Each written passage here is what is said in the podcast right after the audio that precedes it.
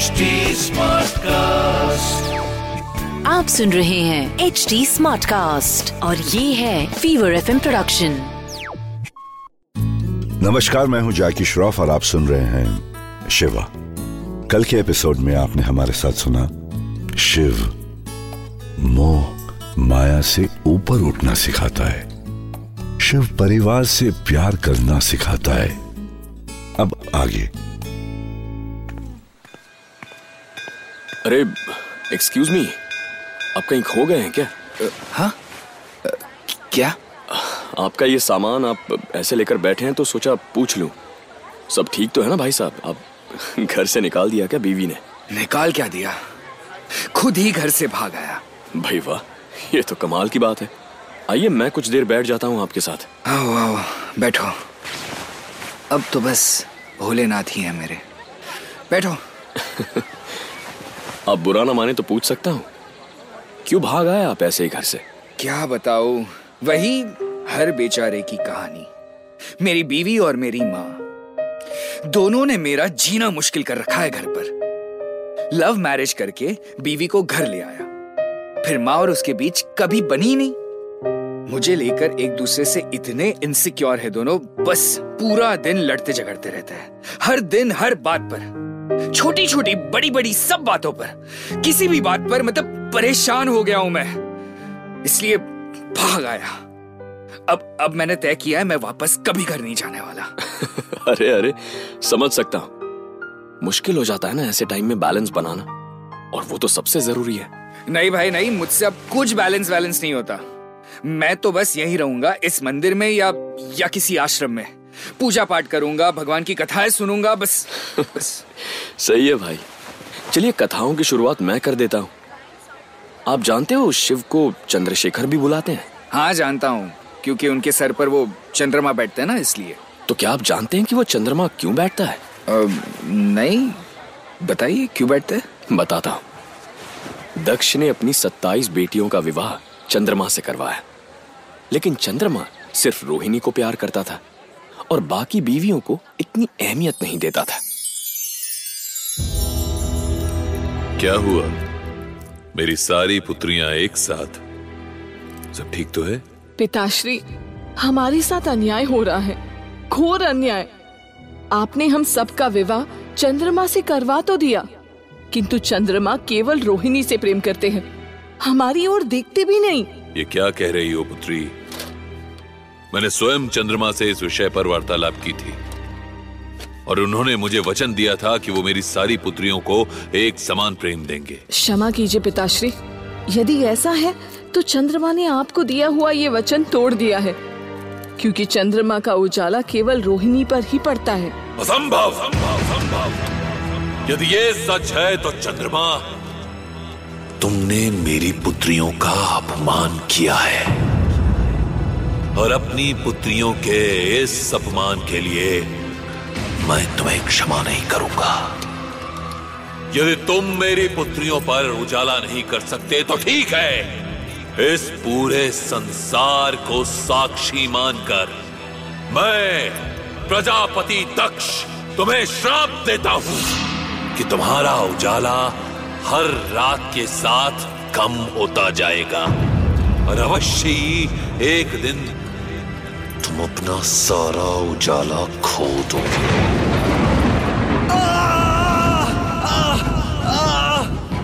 नहीं ये क्या किया आपने? मेरा उजाला ही मेरी जीविका थी दक्ष आज चंद्रमा तुम्हारे उजाले के बिना ये संसार असंतुलित हो जाएगा। कुछ कीजिए ब्रह्मदेव कुछ कीजिए। मैं मैं क्या कर सकता हूँ चंद्रमा? तुम्हें महादेव की साधना करनी चाहिए।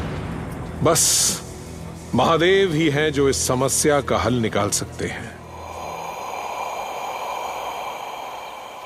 ब्रह्मदेव के कहने पर चंद्रमा ने कई दिन कठिन तपस्या की।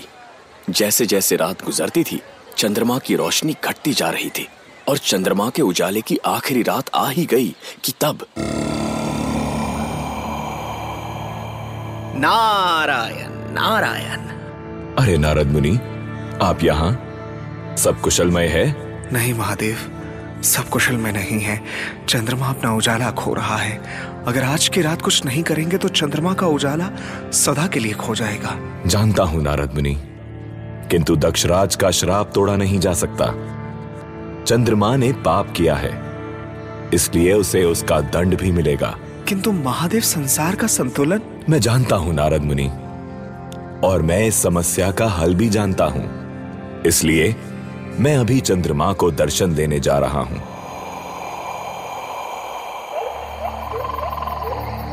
ओ नमः शिवाय। ओम नमः शिवाय। ओम नमः शिवाय। चंद्रमा आँखें खोलो। ईश्वर मेरे आराध्य। मुझे दर्शन देने के लिए धन्यवाद ईश्वर। क्षमा कीजिए ईश्वर। किंतु मुझे आपकी सहायता की आवश्यकता है महादेव। चंद्रमा तुमने पाप किया है और उसी पाप का श्राप मिला है तुम्हें। दक्षराज का श्राप नहीं तोड़ा जा सकता। मुझे क्षमा करना। तो महादेव क्या मुझे सदा के लिए अंधकार में जीना होगा? मेरे पास एक उपाय है। किंतु इसके लिए कुछ शर्तें हैं। शर्तें?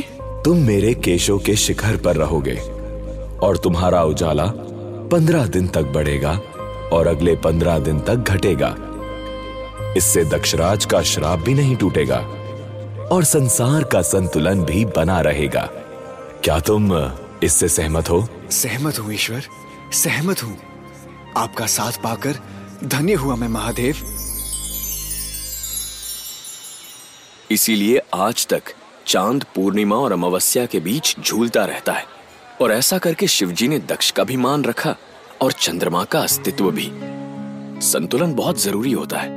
मतलब बैलेंस बनाए रखना बहुत ही ज़रूरी होता है। कुछ भी एक्सट्रीम यानी एक्सट्रीम प्यार, बहुत ज़्यादा नफरत, बहुत पागलपन, कुछ भी अच्छा नहीं होता। मैं समझता हूँ कि तुम अपनी पत्नी से और माँ से दोनों से बहुत प्यार करते हो। और करना भी चाहिए। पर तुम्हें भी उनके बीच बैलेंस बनाना होगा। क्योंकि तभी तुम एक खुश परिवार की तरह रह पाओगे। क्या क्या आपको सच में लगता है कि अब भी मतलब अब भी हम एक खुश परिवार की तरह रह सकते हैं? हाँ बिल्कुल। पर इसके लिए तुम्हें ही कोशिश करनी होगी। वो तो कर लूँगा मैं पर पर कैसे? मतलब क्या करूँ मैं? एक काम करो। अभी उनसे बात करो। उन्हें फ़ोन लगाओ और जो कुछ भी तुमने मुझसे कहा है वो उन्हें बता दो। नहीं नहीं रहने दीजिए भाई साहब। मुझसे ये नहीं हो पाएगा। देखो ऐसे तो पक्का कुछ नहीं होगा। अगर तुम उन्हें बताओगे ही नहीं तो वो समझेंगे कैसे? पर मैं क्या बोलूँगा उनसे? तुम उन्हें फ़ोन तो लगाओ। जो भी तुम्हारे मन में है अपने आप बोल दोगे। ठीक है। हे भगवान मेरी मदद करना।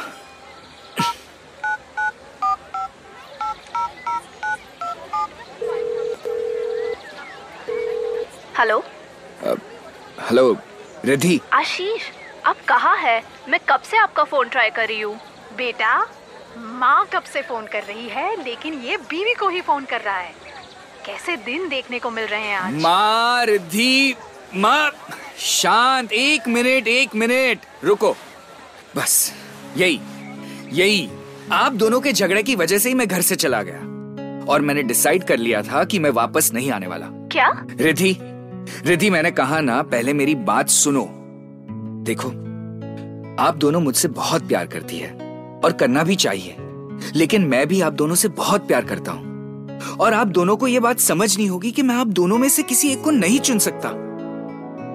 रिद्धि रिद्धि, वो मेरी माँ है the first woman in my life जब से मैंने होश संभाला है, बस यही देखा है कि उनकी ज़िंदगी सिर्फ़ मेरे अराउंड ही घूमती है। उनकी लाइफ की हर बात मुझसे शुरू होती रिद्धि। मैं उन्हीं का एक पार्ट हूँ। अब तुम ही बताओ, मैं उन्हें कैसे छोड़ सकता हूँ? और सच बताना, क्या तुम कर पाओगी मुझे चूज़ ओवर योर मदर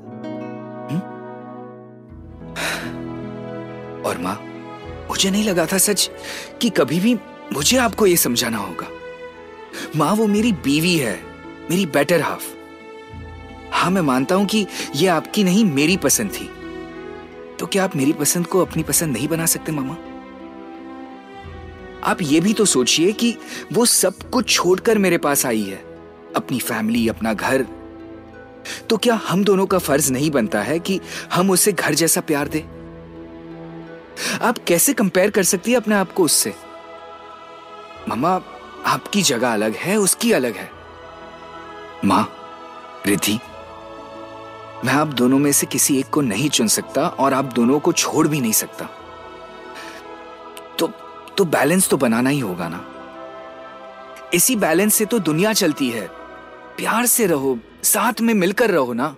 बेटा, आशीष, बेटा, घर आजा मैं समझ गई जो तू समझाना चाह रहा है। मैं भी सच में कितनी बेवकूफ़ हूँ। ये बच्ची तुझे मुझसे छीन थोड़ी ही सकती है। ये तो खुद ही बच्ची है। मैं इसकी माँ हूँ। मैं तुम दोनों में से किसी एक को नहीं। मुझे माफ़ करना रिद्धि। मैं अभी तक पता नहीं किस भ्रम में जी रही थी। ये सब मेरे दिमाग में भी कैसे आ सकता है? माँ, आप ऐसे मत बोलिए। मुझे माफ़ कर दीजिए। मैं भी यूँ ही इनसिक्योर हो रही थी। वो सीरियल्स में टीवी में देखा कि सास परेशान करती है तो उसी एटीट्यूड के साथ आई थी। और इसलिए आपको कभी माँ जैसा प्यार ही नहीं किया। सॉरी आशीष आई प्रॉमिस अब से ऐसा कुछ नहीं होगा। चल रिधि डिनर की तैयारी कर लेते हैं। आशीष बेटा कब तक आ जाएगा? हाँ चलिए ना माँ। जल्दी आना आशीष। ये लो ये तो मुझे ही भूल गए। देखा भाई साहब क्या करूँ मैं इन दोनों का? भगवान जाने बैलेंस बनाना कब सीखेंगे ये दोनों? हाँ वो तो अब सबको तुम्हें ही सिखाना होगा। चलो तो सब सॉर्टेड घर जाने को तैयार। हाँ एकदम तैयार। अरे इतनी बातें कर ली तुमसे। मेरी ज़िंदगी बदलने वाले अपना नाम तो बता दो। मेरा नाम नील है और आप हैं आशीष। माँ और भाभी ने बता दिया। नील तुम भी घर चलो। अपने परिवार से मिलवाता हूँ। मैं तो आपके परिवार से मिल लिया। घर वो फिर कभी आ जाऊँगा। लेकिन पहले आपको आना होगा मेरे पास मुझसे मिलने। बिल्कुल। अपने पूरे परिवार के साथ आऊँगा। अपना एड्रेस दे दो। अब एड्रेस का क्या है? भोलेनाथ के धाम जा रहा हूँ अमरनाथ। वहीं आ जाइए। सब साथ में कुछ अच्छा वक्त बिता लेंगे। अमरनाथ? ज़रूर आएँगे। तो तुमसे वही मुलाकात होगी नील। चलो मिलते हैं। चलता हूँ। हर हर महादेव।